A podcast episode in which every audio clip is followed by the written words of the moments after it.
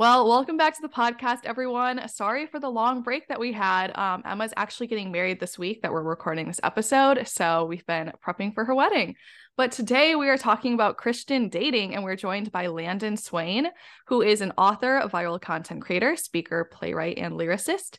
He was moved to compassionate action after seeing the overcomplexity of Christian dating culture. So he spent his last few years at Liberty University researching, writing, and promoting his first book, which he believes can untangle some of the problems with the culture through conversation. He currently works in Pennsylvania as a staff associate with Young Life and just published a new book on Philemon. So we are so excited to have you, Landon. Welcome. Thank you so much for having me. I love talking about the stuff that I've written about. And so I'm so excited. I'm like antsy, like in excitement for this conversation. Well, incredible. Can you just like tell us a little bit more about yourself? Who are you? Why are you passionate about this? And why were you writing books about it? Yeah, so I'm Landon Swain. I'm on, as you said, I'm on staff at Young Life in Pennsylvania. I am in my mid 20s, and the reason that I'm really passionate about Christian dating culture mainly stems from going to Liberty University. The dating culture at Liberty, which is I believe is still the world's largest Christian university. GCU may have passed it recently, but the dating culture is notoriously complicated. And so I used to host this event that they do at Liberty. It's like a giant talent show event called Coffee House. And so one particular semester, we were going to do a coffee house themed after late night television shows. So everything from Jimmy Fallon to Conan and everything in between. So we were thinking through like, okay, what are the different ways we can honor different shows? And I thought of Last Week Tonight with John Oliver, and how he does these big research reports on different things and then kind of makes fun of it in order to prove a larger point. And I was like, oh, that'd be hilarious to do for something at Liberty. And so we thought about the dining hall, we thought about different professors, and then we're like the dating culture, because it's so notoriously like complicated, people doing ring by spring, all this stuff. And so I put out a bunch of surveys for it, and then overwhelmingly it was way more negative than I thought it would be. Like it was, I honestly couldn't believe like some of the stories people were telling me, the way that they felt all these different pressures. And so it was supposed to be like a little segment, and then the pandemic hit, so we actually had to cancel the event. So then I was like, okay, it could be a couple blog articles for the job I had's website. And then the more that I did research on it, the more that I reached out to other colleges and kind of got their impressions of their dating culture and got like a grander scope of church dating culture at large, I kind of realized that this is a much bigger issue than a blog could cover, or even like a little segment. This could be a book. And so I kind of identified a bunch of areas that needed to be talked about. And then I had all the time in the world with the pandemic. So I just started writing books. I'd written like a bit before, like I'd written like plays in high school and tried to write a book when I was in high school. But then with getting a creative writing degree and different things like that, it just kind of all came together. And I was able to publish it after I graduated, once I moved up north. And so it's done fairly well for a self-published book. And more importantly, I think that it has started the conversation for a lot of people, because I think that by talking about it and by identifying what's working, what's not working, we're actually getting to a place of practical change towards the direction that we need to be going. Yeah, absolutely. Both Emma and I went to the King's College. So it's a super tiny Christian school in New York as well.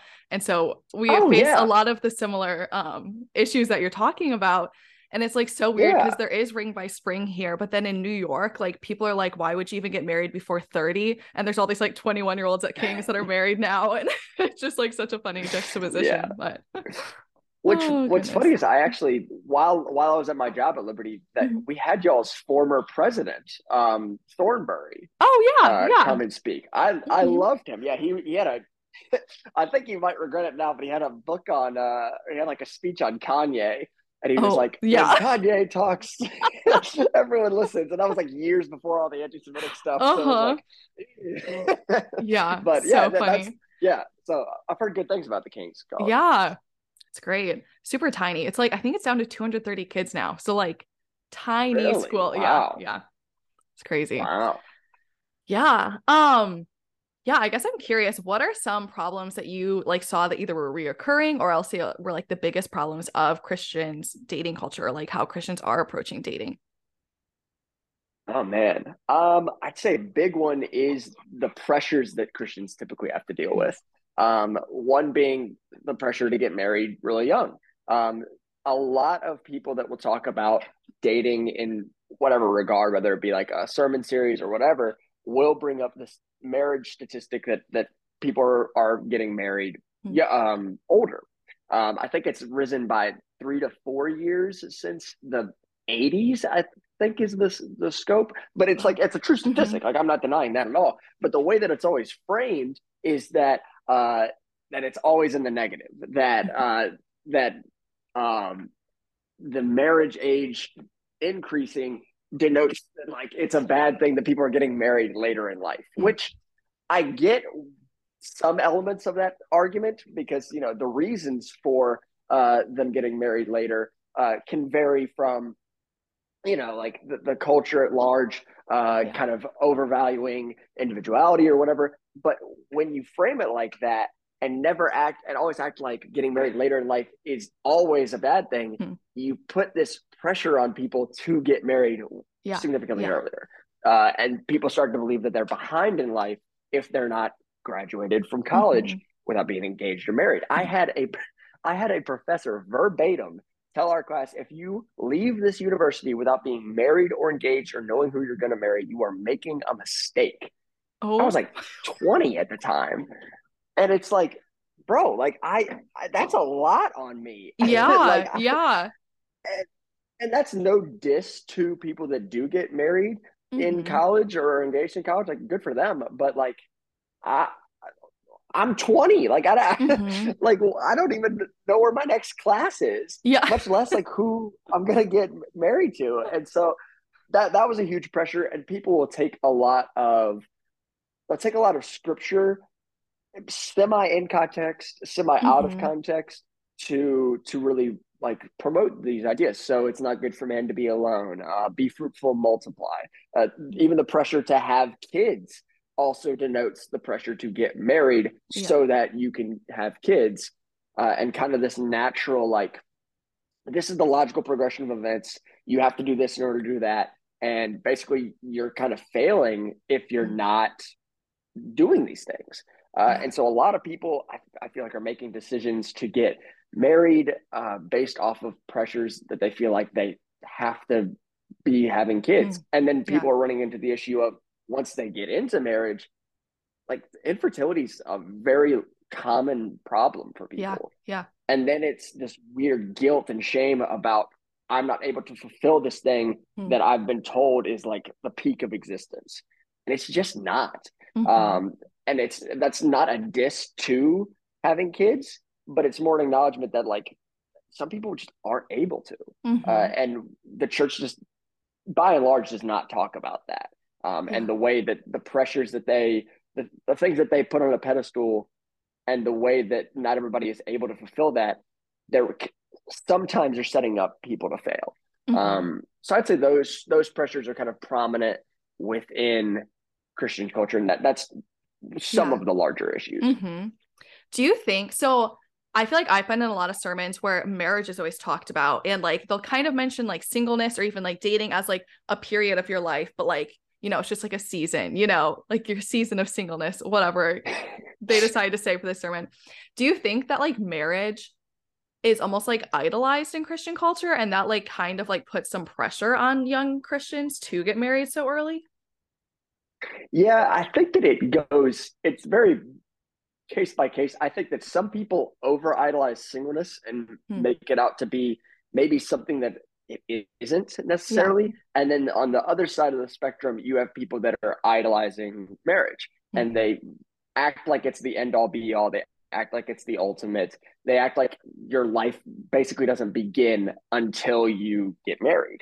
And I think of Tangled, where that song, when will my life begin? I think that's the mindset that some people have, is that like life began when I met somebody, not when I was born.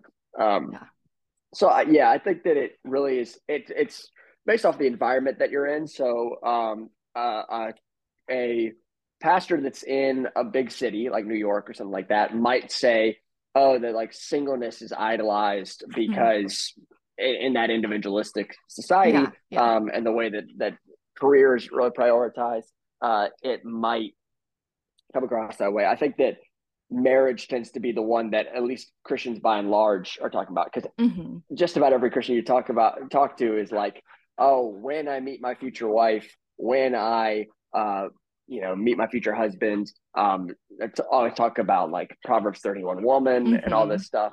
And it, it's fine to talk about those things because like, it's a big desire for people. And so I think that, sorry, I am currently dog sitting and I'm trying to get this dog in the cage so he's not biting me after this interview. Oh, Come on, Hudson. Anyway. Yes, I think that marriage is idolized in the church. I think that singleness is also idolized in certain circles, but it really just kind of goes case by case basis. I think that marriage tends to be the one that a lot of people act like your life doesn't begin until you get married. And that creates a lot of pressure within Christian culture. I think that singleness, people will talk about it like it's a season. And yeah, it is for some people. And people either tend to go like one of two polar extremes. They'll say that like singleness is, everybody should be single. I've seen that. I've seen that weird realm where they're like, this one guy was like, no one should ever get married because we all should be fully devoted to God. And when I pressed in on that, I was like, all right, so by your logic, within Christian teaching, sex is for marriage. And so, by your logic, no one should ever get married, and so therefore no one should have kids, so therefore we should have died off after Adam and Eve. And the man said yes. And it was like, are you just, complete genocide? We just die off. So there's that extreme. And then there is the, something's wrong with you if you're not married. And complete disregard for 1 Corinthians 7, where it talks about singleness, complete disregard for the life of Jesus, the life of John the Baptist, life of Paul. It's a weird polar extreme. So I'm actually curious if you've seen this at all. I was in community group last night and we were talking about dating relationships, and like, there's a couple married couples in there. They're like, what is dating as a Christian like, especially in New York City right now? Like, what's happening? And so some of us were talking about it, and we're talking about this thing, and this one guy was like, I think it's called ninja dating. But he's like, basically it's where like there's like all this pressure that like if you're gonna date someone, like date intentionally, make it the person you're gonna marry, like don't like waste people's time. So like if you get into a relationship that doesn't end with marriage, it's kind of like a waste, whatever. And so people will just basically like go on dates where like everyone knows it's a date, but it's not labeled as a date, and it's kind of like a fake relationship where there's like not commitment, but you guys know that you're dating. But then like when it ends, it's not like actually a breakup, because so many people are afraid to actually get into relationships if it's not like the right person or like, whatever it may be. And we're all talking about this. We're like, yeah, like that happens all the time, where you're like 100% this is a date, but no one's calling it a date. Like, it's just like very odd. So I'm curious, like, have you guys seen that like outside of New York? Like, I'm not sure what the dating scene is like Christians there. I've not seen what, I've never heard the term ninja dating, but I've seen that like general concept of people not being willing to commit to a relationship. And in a sense, I think that there's like good things that are coming from that hypervigilance of like dating to marry, all that stuff. Like, don't want to waste people's time. I think that's great that people don't want to waste other people's time, and that people are a little bit more intentional. I also have seen it get sour, where people will be like, oh, I won't start dating this person until I know that they are my future spouse. And it's like, well, what do you think the point of dating is trying to figure that out? It's like this weird, I have to know before I even know type of deal. And so that's kind of weird. And I think that people also put way too much pressure on dating. People kind of shame casual dating in the sense of, like playing around with people's hearts. And I'm like all for like not just messing around. But I also think that like you can just go out to coffee with somebody. Yeah. And you both know that it's like a potential romantic thing. Mm-hmm. It's defined as a date, but it not be a big deal. Yeah. Yeah. Like mm-hmm. I've been talking with I'm on like 100% with if you know, you know, dating on TikTok and Instagram. Mm-hmm. Their big thing is like, it's a first date. Your entire point of the first date is to figure out if you want there to be a second date. Yeah. Because there's plenty of people that you probably should desire on like a spiritual level. Like it's like you have the maturity that I want in somebody that I want to be in a relationship mm-hmm. with. But that does not mean that you connect socially. Yeah. And when all we value is their spirituality, I think that we could sometimes, people can like get themselves into relationships that they just are not going to be happy in mm-hmm. because they've only been told that the spiritual side of things matters. Yes, their relationship with the Lord matters. Absolutely. It's top priority. However, what also matters is, do you like being around them? Mm-hmm. That's not selfish of you to say, yeah, like you're a great person. You love the Lord. I don't want to marry you. If you mm-hmm. lack a attraction to people, that's fine. Like, as long as you're not being shallow or whatever, but like, you don't have to, you know, like ignore the fact that you're not attracted to somebody just because, you know, well, they love Jesus. So that's it. Mm-hmm. Like, I don't know. Like people just take, like, this is kind of a tangent, but it's something I'm very passionate about. I think that some people really diss physical attraction in their evaluation of marriage. And it's because they're saying how it doesn't matter as much as a lot of people think it does. And that's true. But then they go to the extreme of saying it shouldn't matter at all. It shouldn't be on your list. And that's just not human. Mm-hmm. First Samuel 16, it's taken out of context. People say, it says, do not consider his height or his stature, for the Lord looks at the heart. Yeah, it says that. But the context of that is they're choosing a leader for Israel, not a spouse. Yeah. And later in the exact same chapter, it says that David was handsome. He was, you know, had these beautiful eyes. So like, it's not like he wasn't attractive. Yeah. So it's just, people will take a good principle and take it a little too far to be an unhuman thing. You are also are not God. So your evaluation of things, you are a human. Mm-hmm. And you should be mindful of that and like your flesh and all that stuff. But you're also human, and it's psychology. You're fine. I don't want to be attracted to the person. Yeah. So I'm curious, I was like looking through your website, looking at like your book, summary, like all that jazz. And you talked about how in a lot of these surveys that you were getting back, people were talking about how toxic Christian dating is. What were some of the examples that people were considering toxic? And then also you like had some like interesting paragraphs on your page about how you're like, is it like really toxic? Like, is that the right word? So I'd love to hear like just your thought process on that. Yeah, toxic's kind of a heavy word. Yes. Like, and I was like, okay, I just have heard that word brought up a lot. I personally don't really like saying that. There's very select things that I'm like, this is actually like really, really toxic. Everything else is just like, this could be done better. Yeah. So I'm more just like I'm using that word against what it's saying. But as far as the individual things, I remember the surveys. One story was like, I sat down with a guy who was in ROTC, and within a minute of the date, he said, do you see yourself being a military wife? She said no, and he got up and left. And it was like, oh, okay. Well, you know, you asked me on a date. Right. So that was kind of like, that's not toxic necessarily. It's just like, oh, like you just wasted someone's time. The things that I think are the most complicating within Christian dating culture tends to be the phrases that people use.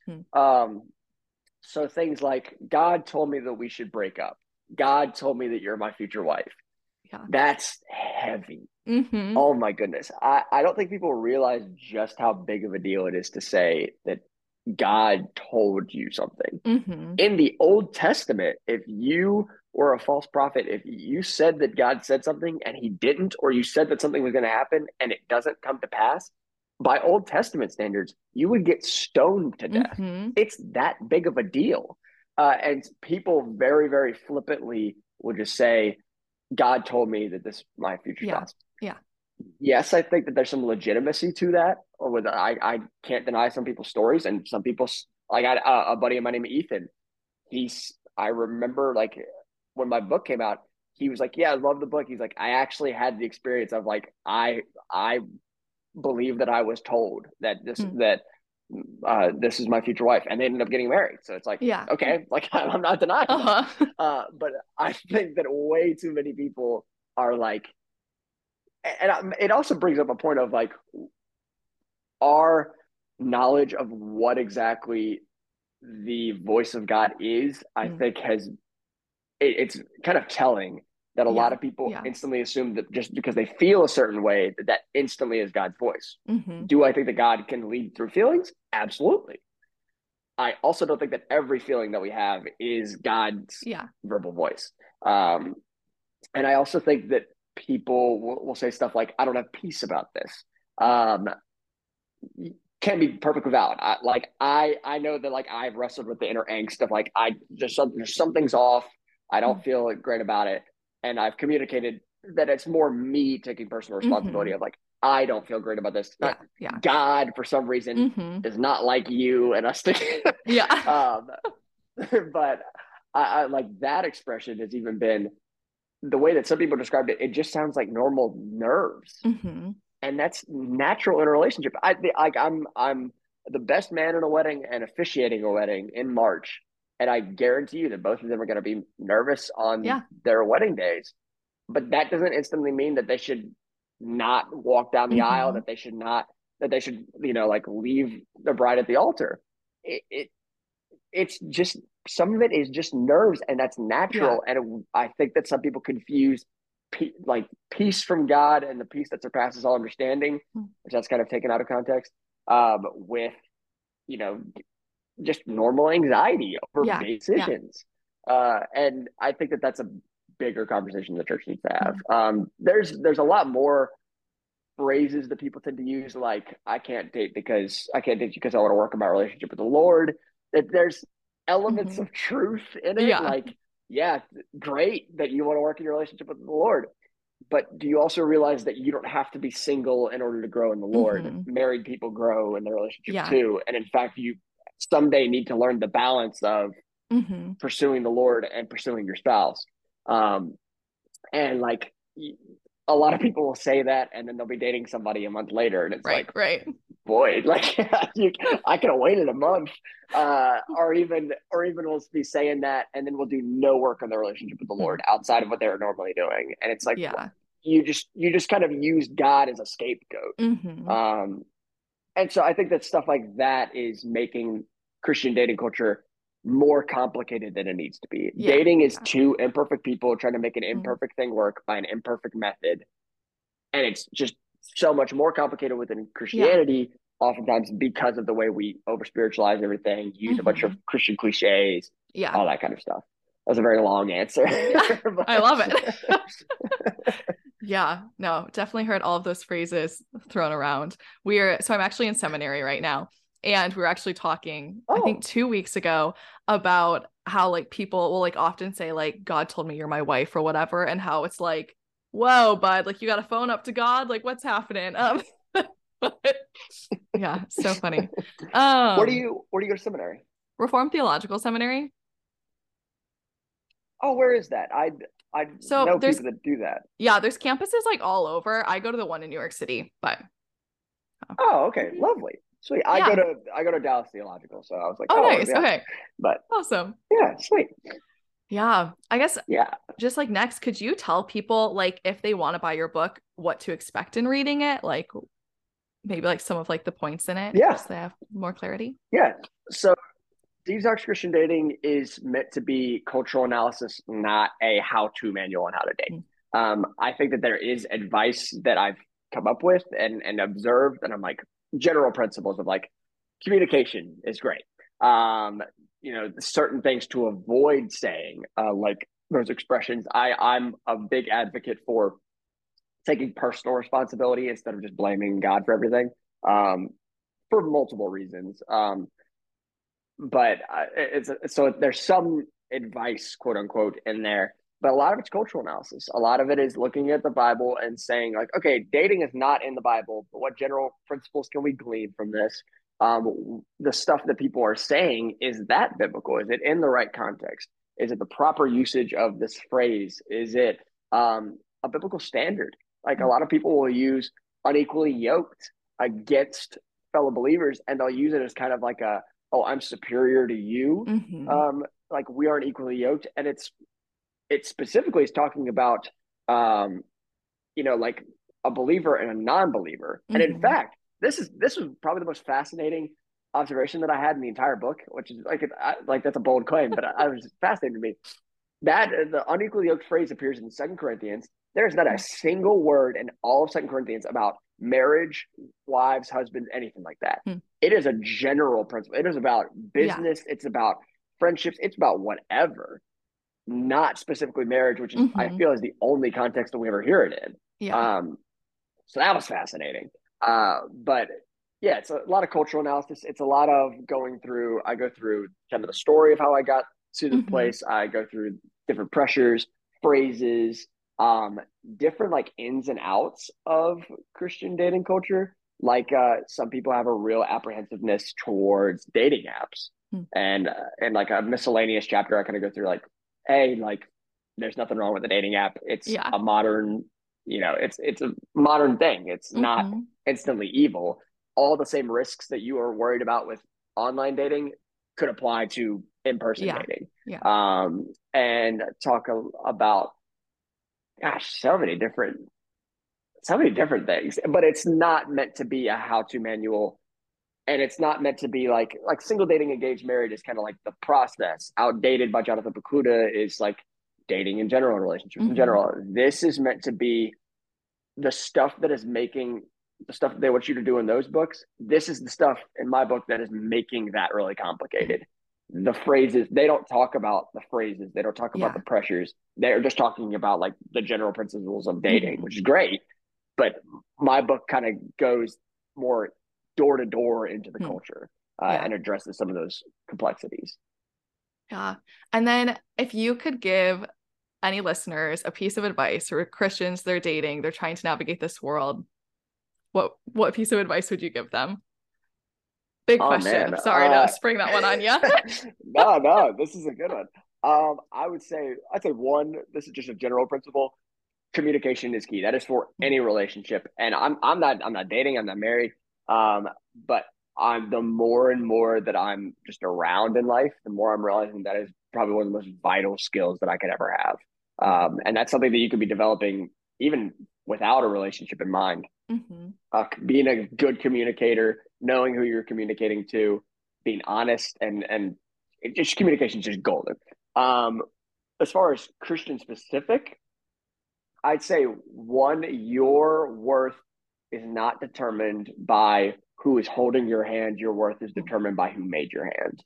Mm-hmm. We oftentimes think that our value comes from a relationship. And I fall into that trap myself all the time of thinking they're like, man, it's been so long since I've like done a date or since I've dated somebody, I'm not married yet. Like, am I living a lesser life? Mm-hmm. No, I think that scripture is adamantly clear in 1 Corinthians 7. They're like, no, this is a blessed thing that I happen to be single. And it's fine that I have the desire to be married. Like, it's not a bad thing for me to want to be pursuing that, but like, I'm so much freer to do so many other things. A big push that I want to see the church have is saying, let's not solely advocate for, let's just get everybody married. Let's not idolize marriage. Let's prioritize discipleship, because mm-hmm. you can make disciples whether you are married, whether you are single, whether you are engaged, whether you have kids or you don't have kids. You can disciple your own kids. You can disciple other people's kids. That's the main push, and that actually is a bigger focus in scripture than marriage, as great of a thing as marriage is. And I also think that we need to be a lot more sensitive in our language towards dating. As I talked about earlier, people sometimes struggle with infertility. Foster care and adoption is not always an option for people, even when they struggle with infertility. Some people, there's nothing quote unquote wrong with them. They literally just have not met somebody that it would work out with, or they were in a long-term relationship and it ended. We can't prescribe marriage as the solution, marriage and parenthood as the solution for everybody. And we also should be mindful of the fact that some of the things that we really idolize, like for instance, sex. I mean, bluntly honest, I think that some marriages, not whether they be like short-term dating to engaged or long-term, I think that sex is I think it is a motivator. I don't think that's instantly evil. But I think that it maybe shouldn't be the primary motivator for the decision to get married. But I think that even our discussions about sex, we should not be weird about sex, but we also shouldn't be weird when talking about sex. I had a conversation not that long ago with my friend Tatum, who actually was Miss Virginia. I don't know, just a little name drop, but she was telling me about, like, she's like, oh yeah, I've heard plenty of times of people come back from their honeymoon and they're like, it wasn't a good time because it was a lot of dealing with my own personal traumas. There was a lot of bodily adjustments, and it's weird how in the church sometimes we will demonize sex up until the point that you get married. It's suddenly this big switch, and it's like, that's a hard transition. So we need to, in our church vernacular, this is probably way more of an answer than you were looking for. But I love it. I'm just on an all tangent, but it's like, we can hold things very, very highly and yet have the nuances surrounding it of, hey, some people have medical conditions, some people have physical or mental conditions that make sex a troublesome thing, like a bit of a burden. And so we need to be sensitive to that and not think that, oh, once I'm married, then suddenly it's just, pedal to the metal. This is available all the time. And because honestly, the way that some people talk about sex makes me think that they view their spouse primarily as a sex object and not as a human being. Yeah. First and foremost, they are an image bearer. And yes, you might have like the benefit of sex, but that is not all. That is actually, what is his name? The guy, he's actually leaving the porch. I'm blanking on his name, but he's the guy that took over Jonathan Bakuda. Okay. He has this quote about how I think it's like, if you have sex a couple times a week for 30 minutes each time, at the end of the year, only be 1% of your year. We cannot be primarily motivated or idolize the 1% of our year. We're not Bernie Sanders. The 1% is not the total fixation of our lives. We just need to have conversations about so many elements of Christian dating culture, things that maybe are being addressed here and there, but need to have larger conversations. And I think that this book helps to start those conversations. It helps give informed opinions and stances on maybe places we should go. But I'm not the end all be all of Christian dating. I really hope I'm not. I've made mistakes. I have my whatevers, but I want people to be able to say, no, but like, I thought through it. I talked through it with other people. I run through some things. I also hear the occasional thing that's like, this actually is toxic. I hear people completely isolating themselves from everybody else once they get married. Like there's this particular individual that I have in mind. I don't know her name. I've never met her, and I'm not going to say like how I know her, but she talks about how her and her husband, they will not take classes or with like a professor that is the opposite sex. Oh, wow. And it's because like they're so, I guess, like they're like, oh, but we're honoring one another. And it's like, one, that I don't think this is like very kingdom minded. I think that you instantly think that one, everybody's going to be like a stumbling block for you. And that's just unrealistic. And I think that you're actually making it a bigger deal than it actually is. And so by you being hyper vigilant about it, I think you're actually making it a threat. You're making a mountain out of a molehill. So yeah, I just wanted to say I don't even remember what the original question was. Just talking about your book. I love the conversation. I walk away from like in person or podcast conversations just like joyous about it because I think it's such a needed conversation in the church. Definitely. And people want to talk about it. So thank you for letting me do this. Of course. I'm also like really glad that you brought up like talking about sex and how like lots of times Christians do make it weird. And there's like this narrative that like sex is bad before marriage, and it's like it's bad.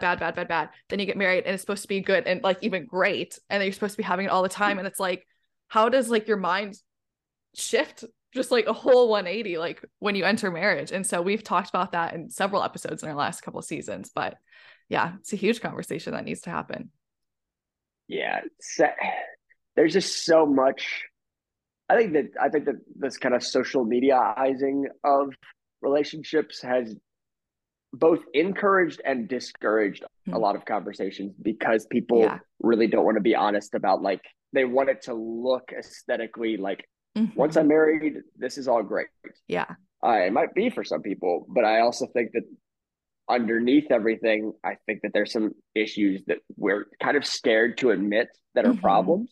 Yeah, and I think that I actually just read Dr. Kurt Thompson's book on shame, and he talked a lot about isolation and kind of like remaining silent on things. And he says that vulnerability and honesty is kind of like the direct combatant to shame. Yeah. And I think that a lot of people are feeling shame because they're just afraid to talk about things because they realize that this thing that they've gotten into isn't necessarily what they thought it was. Everybody knows that marriage is hard, but then they start to realize, oh, it actually is on a much greater extent than I thought. Yeah. So yeah, the more that we can talk about it and the more that we can have people be free to acknowledge the difficulties, the better for everybody's health. Yeah, definitely. And then just kind of as a last question, where can people find you? I actually just rebranded. Normally I was just the name of my book, which is Detox Christian Dating, on like all my social media stuff. Now since I came out with another book, or the book on Philemon, and I plan on writing a lot more on a bunch of different things, I shifted to Landon Swain Writes on TikTok, Instagram. I don't really use Twitter, but you know, I have one. Perfect. And then all my books currently are on Amazon. And hopefully one day I'll branch out a little bit and get like a traditional publishing contract to be able to have more things. I don't want to strictly talk about like dating things. Yeah. But I do have a book planned for, it's actually talking about the First Samuel 16 thing. And it talks about Proverbs 31 and like the way that beauty sometimes gets distorted and the way that people will present. It's like an either or, like you either have to be in love with the Lord, or you can be beautiful and charming. Like charm is deceitful, beauty is vain, but a woman who fears the Lord is to be praised. And people act like those can't coexist in a person. Yeah. And kind of writing about that. That'll be a really short one, and I'm working on that right now. But yeah, that's where you can find me. Okay, perfect. And as always, if anyone has any questions, comments, or concerns, they can reach out to us at theholyship.podcast on Instagram or email us at theholyship.podcast@gmail.com. I hope everyone has a great week.